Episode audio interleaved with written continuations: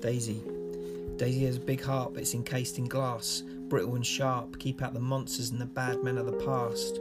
Growing up harsh and too fast, life all about traditions and tasks, rituals and castes, endless sirens and the shuddering vibrations of the weekly bomb blast and the bombast of the pulpit.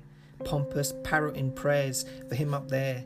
Bored to death, I'm sure, of the same blank stares, regurgitated speeches, passionless preachers, rituals and rites all featureless, guilt hammered home like the nails of the crucifix. The glass heart keeps you safe and us starved, but you work hard, toil tirelessly in the dirt parched.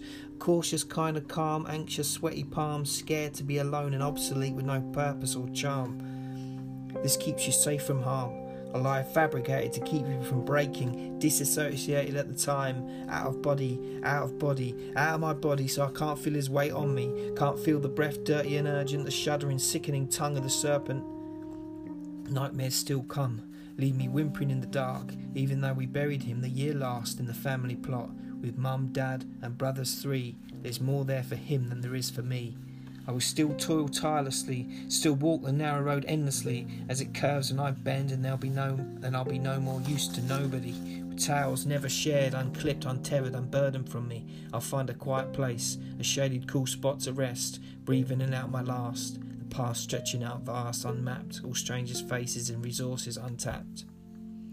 Desolate, arid lands with tumbleweeds blowing across the dusty sand.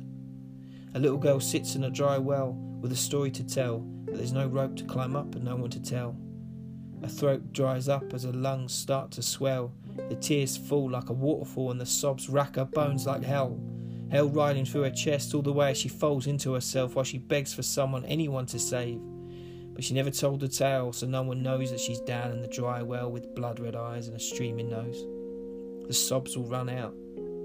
The seizure will cease as she feels the heavy hand upon her as she finally gets released the Saviour or the Reaper, she won't know until she lifts her head and he tells her so. The tale finally told.